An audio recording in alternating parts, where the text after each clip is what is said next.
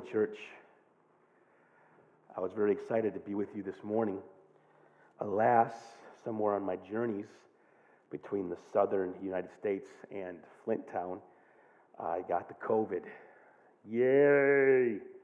So it is Saturday night. I'm here at the church all by myself, recording this for you.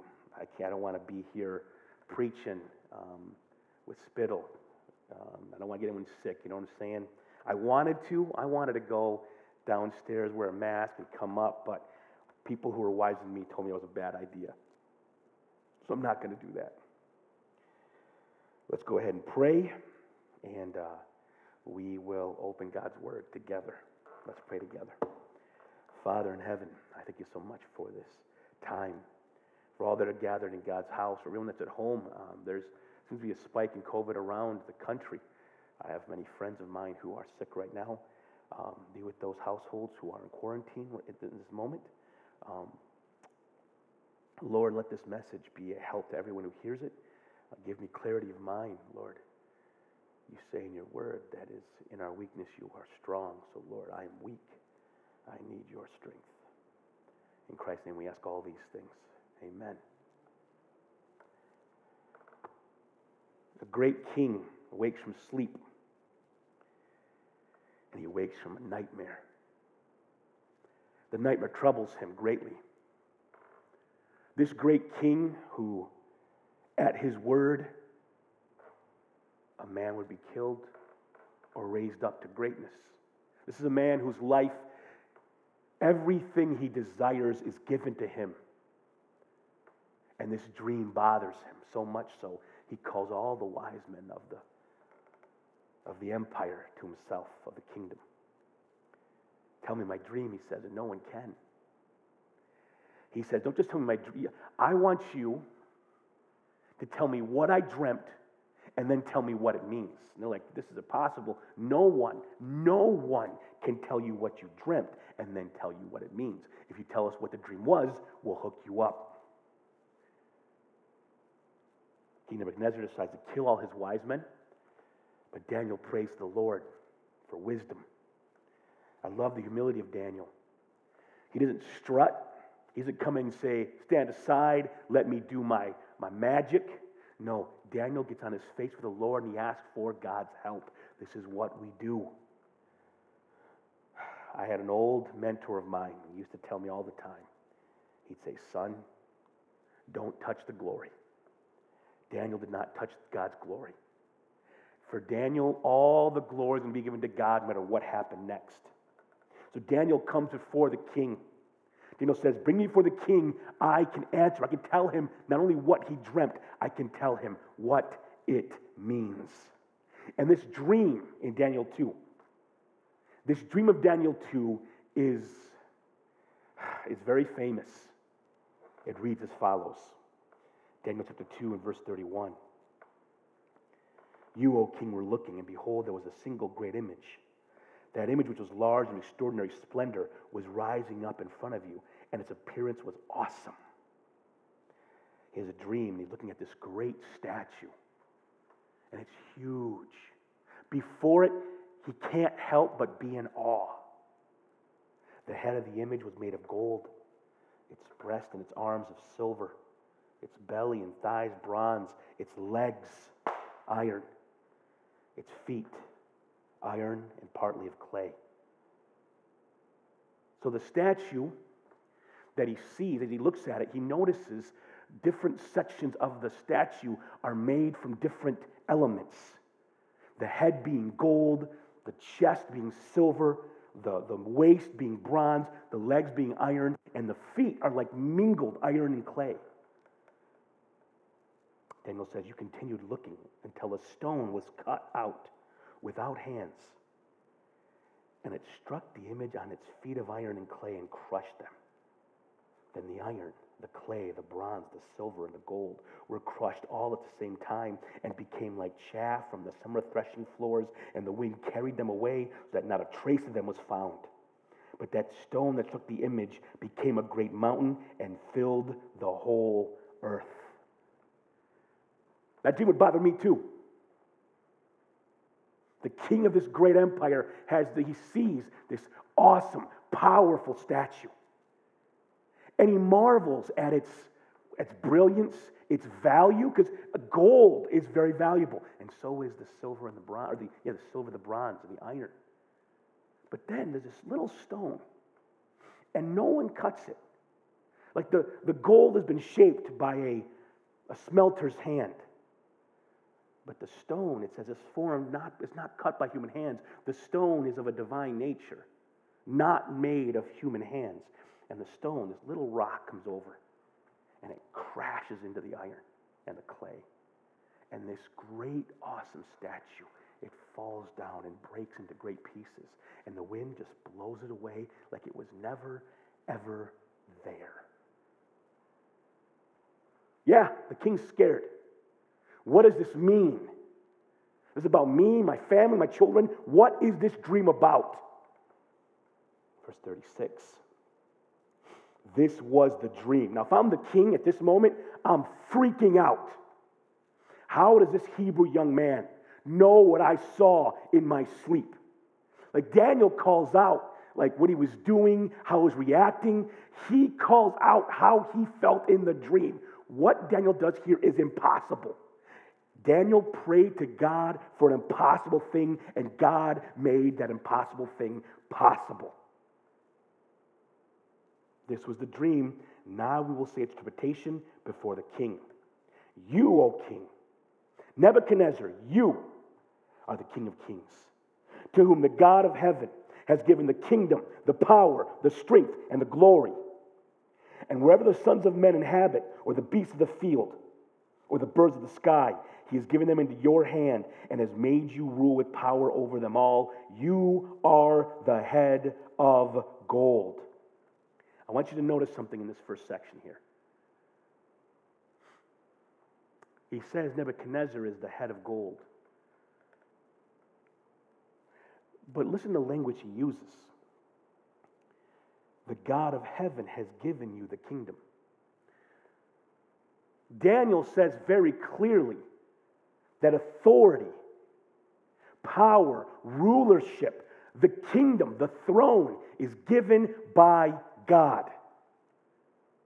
Nebuchadnezzar's seat is not an accident. God's hand is on the steering wheel of history, and it's God's intention that Nebuchadnezzar sits on the throne of Babylon. Read the prophets, read Habakkuk. Habakkuk goes to the Lord and says, Lord, how long will I have to witness evil around me? God says, I'm raising up Babylon. I'm raising up Nebuchadnezzar to come and judge my people for their wicked ways. Listen, the kingdoms of the earth are under God's authority. The kingdoms of the earth are under God's authority. Do you hear me? Nebuchadnezzar's authority is given to him, granted to him. He is stewarding it underneath the Lord's allowance, which means every king and ruler on this planet,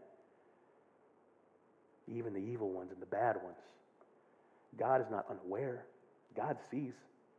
Habakkuk says to God, you're going to raise up Nebuchadnezzar to judge us, and they're more wicked than we are? And God goes, Don't you worry, I'll deal with him eventually. God's going to deal with it. Daniel says, Nebuchadnezzar, you are the head of gold. Babylon is the head of gold. And in this simple phrase, we find the interpretive lens to understand this entire statue. This statue Nebuchadnezzar sees is a statue explaining to Nebuchadnezzar the next 400 years of human history. Nebuchadnezzar is the head of gold. Babylon is this great, wealthy, powerful empire. But guess what? It's going to end. Listen.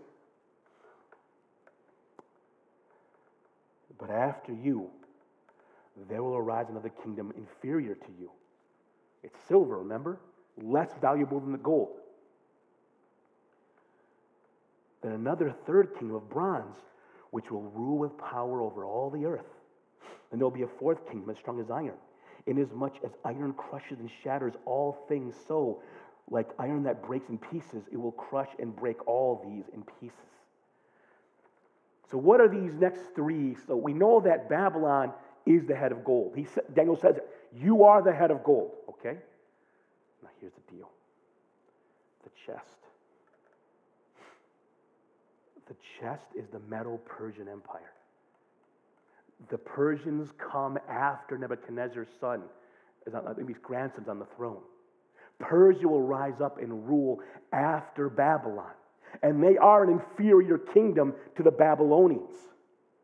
The third kingdom, the waist of bronze, that's what he says about it. He says of the third kingdom, he says, This kingdom, which will rule with power over all the earth. You know, this is, most scholars agree, this is the kingdom of Greece, the Greeks. You know that Alexander the Great, who, who starts the, the, the Greek Empire, he literally will hunt down Darius and kill him from the Medo Persian Empire and take over his empire, and he'll keep on pushing east. Alexander the Great will get all the way to India. India. Like it's hard to get to India in a plane nowadays. Alexander walked there with his army, conquering every single people along the way. The torso are the Greeks. Then there's the legs of iron, and they are powerful because iron is powerful. It crushes and shatters all things. And this iron kingdom will break everything it touches in pieces. Most scholars believe this iron kingdom is the kingdom of Rome. Rome is strong. Rome will rule for a few thousand years. How crazy is that? First as a republic, then it becomes an empire. Rome. Rome. I mean, we are still being influenced by Greece and Rome to this day. We learn from this moment that all these kingdoms of the earth are under the authority of God. He directs these kingdoms. God tells Nebuchadnezzar, Nebuchadnezzar, you are great. God has given you all of this, but guess what? Your reign will end, and then it'll be one, two, three, four.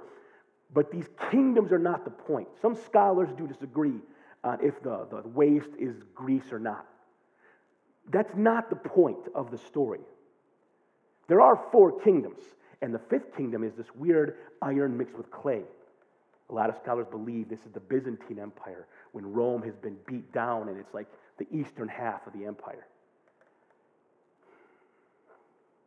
The point of the dream isn't the fact that there are kingdoms. We all know there's kingdoms.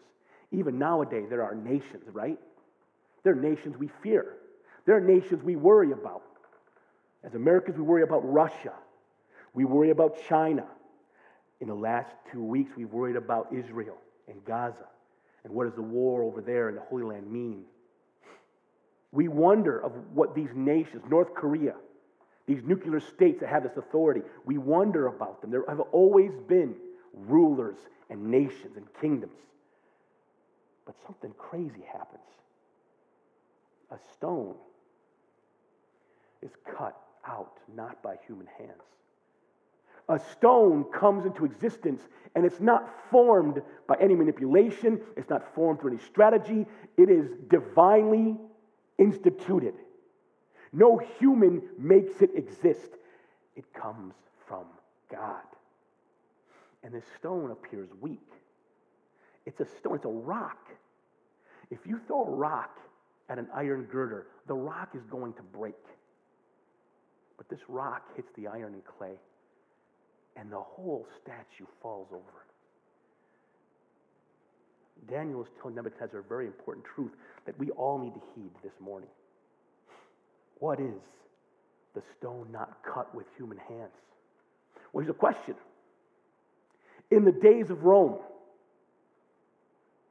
when Rome ruled and its power was absolute, did an obscure not very um, political figure arise and bring change to an entire kingdom and eventually to the entire world? And I would say, yes, that figure does arise. And that figure, the stone not cut with human hands, is Jesus Christ Himself who brings into power the kingdom of God. That's Christ's whole talk, right? Christ all the time. Repent, for the kingdom of God is at hand. Nebuchadnezzar was told all those years ago, Daniel saw, he knew the dream as well, that the kingdom of God would come. And, even though the kingdom of God, it doesn't fight its wars with sword or shield, with guns or rockets or jets. That's scripture for you. Our hope is not in horses or chariots, or sword or spear, but in the living God. The stone not cut with human hands. Jesus Christ, born of a virgin, comes into Rome, introducing ideas that have never been heard in the history of mankind. You think this guy would get run over. I mean, I think Gamaliel's a guy who says if this guy's a fool face, it'll just go away. But if God's form, who can stand against him? The Christ comes, and his teaching will change the Roman Empire. It'll change, and Christ's people will conquer, initially not through power or by sword, but through loving their neighbors, through taking care of the poor, through sacrifice, through dying with courage. As Lactantius so amazingly said in the first century, as Rome killed all the believers, Lactantius said, Our religion does not grow by killing, but by dying. Not by conquering, but by endurance. This is the kingdom of God. Christ tells us that the world as we know it is upside down, it's, it's inside out. That power is no longer something we use to crush each other. We don't lord it over one another. Instead, we serve one another out of love. The last shall be first. We're told if we lay down our lives, listen, we will gain it. Like Christ says things that are, that are insane, but those who live by his teaching come to find out it's all true. We find peace, we find identity, we find hope, we find truth only at the feet of Jesus Christ. The stone not cut with human hands, and this stone will defeat the kingdoms of the earth. The kingdom of God will overtake and defeat the kingdoms of the earth. Listen, the kings of the earth have been trying to destroy the Christian faith for 2,000 years. I think it was Voltaire who said, With my pen, I will send the church to extinction. Well, guess what? Voltaire's dead, and most of us don't know his name, but every one of us has heard of Jesus and we know his parables.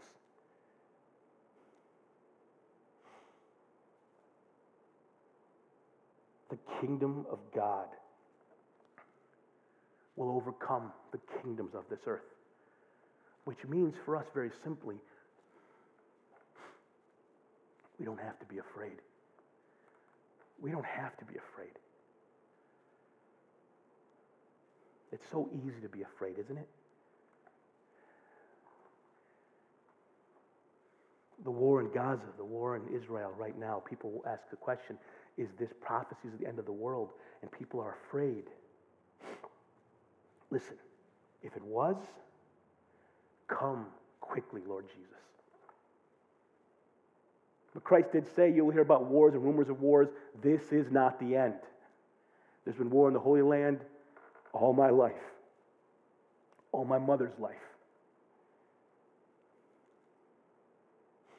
We need not live in fear, holding on to our little corner of creation, defending it with bloodshed so, like circling up with our tribe. That's not who we are as Christians. We are different. Listen, listen how the, the kingdom of God grows. Listen. How does this kingdom grow? It says, As the toes of the feet were partly of iron and partly of clay, so some of the kingdom will be strong and part of it will be brittle. In that you saw the iron mixed with the common clay, they will combine with one another in the seed of men but they will not cling to one another, even as iron does not combine with clay. And in those days, in the days of those kings, the God of heaven will cause a kingdom to rise up. His kingdom will rise up, which will never be destroyed. And that kingdom will not be left for other people. It will crush and put an end to all these kingdoms, but it itself will stand forever. Inasmuch you saw that a stone was cut out of the mountain without hands, and that it crushed the iron, the bronze, the clay, the silver, and the gold. The great God has made known to the king what will happen in the future, so the dream is certain. Its interpretation is trustworthy. How does the kingdom take over the world? Not with sword or gun or force. The king, this says the, the kingdom, it says, the stone not cut with human hands, the stone crushes all the statue. And this, the stone becomes a mountain. It grows and it begins growing until it fills the whole earth. You know how it grows? It grows by us living out the teachings of Jesus in this world we live in to our neighbors, our family, the people on the highway, our co-workers, the people who have done us wrong in ways that we never ever want to forgive them. But because our, our teacher, our Lord and Master, when crucified, uttered the words, Forgive them, Father, for they know not what they do. Because this is the example we've been given, guess what? We forgive as we've been forgiven. As the prayer says, Forgive us of our trespasses as we forgive those who trespass against us. And the kingdom grows as more people see this light shine. Let your light so shine before men they may see your good works and give glory to your Father who is in heaven. They will see you living out this Christian life and they will turn to God and they will receive his salvation through the finished work of Christ upon the cross and the kingdom grows. The stone goes into a mountain and the mountain fills the entire earth.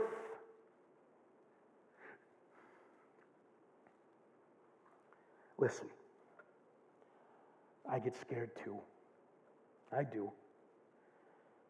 I'm sick, so if I say something crazy, can't hold it against me. I worry about stuff, you know.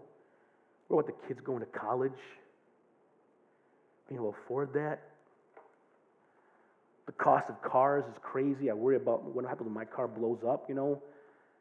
I was looking at cars the day. The cost of new automobiles, even used ones, are just out of control, aren't they? I worry about stuff, you know? We all worry about stuff.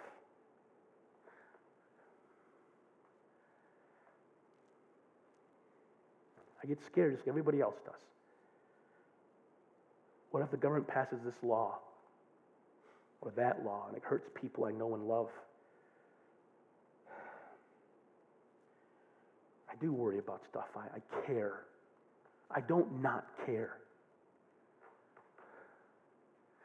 And because I care, I'm an involved citizen. You know what I'm saying? Like locally, I get involved in stuff. I've been to City Hall a few times. I cast my vote every stinking election.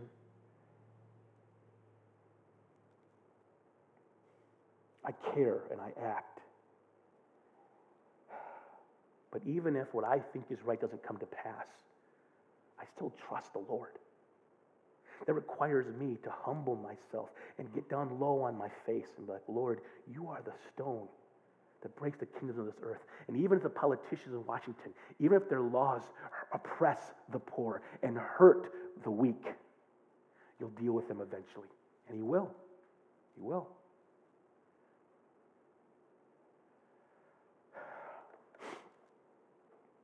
What does King Nebuchadnezzar do when he hears all this? Then King Nebuchadnezzar fell on his face and did homage to Daniel and said for them to present to him an offering and fragrant incense.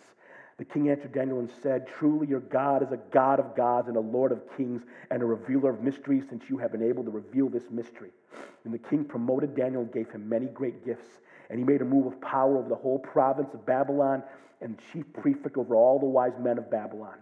And Daniel sought of the king, and he appointed Shadrach, Meshach, and Abednego over the administration of the province of Babylon while Daniel was at the king's court.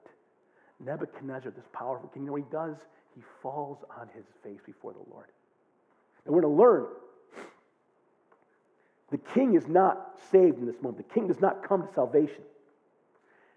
He admits that God is powerful and great, but it's not, it's like a, it's a fact it's true here, but not here yet. And you're going to see eventually where God's going to get this king and wake him up but this is the first step for him.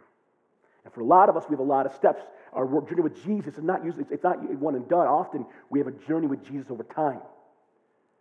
Which is why I always say, if you don't believe in Jesus, keep coming back. Ask questions, keep listening. The king falls on his face, and he's like, God is great. Listen, Jesus is great. Jesus is in control even now. Even with the geopolitical climate we live in right now, Jesus, the stone not cut with human hands, he rules. He rules. So I encourage you all be not afraid and give God the praise he deserves. With that said, let us praise let us pray together. Father in heaven, thank you so much for this time, for your word that is true. Lord, for giving me the strength to preach this sermon. I didn't know. You are great. Lord, I know there are a lot of people in our church right now that are facing so much financially, relationally, health. There are people in our church that are facing unbelievable obstacles. Let us be, let's encourage one another. Let us be truly loving to one another. Let us speak words of encouragement to one another. Let us cheer one another on. Let us love one another. Let us listen. Let us care. Let us not just be a place we come and watch a show. Let us be a people who look next to us in these pews and give a rip. Help us give a rip about our neighbor, O oh Lord. Your kingdom, it is forever and it will never end. Yours is the power, the kingdom, and the glory forever and ever. Amen.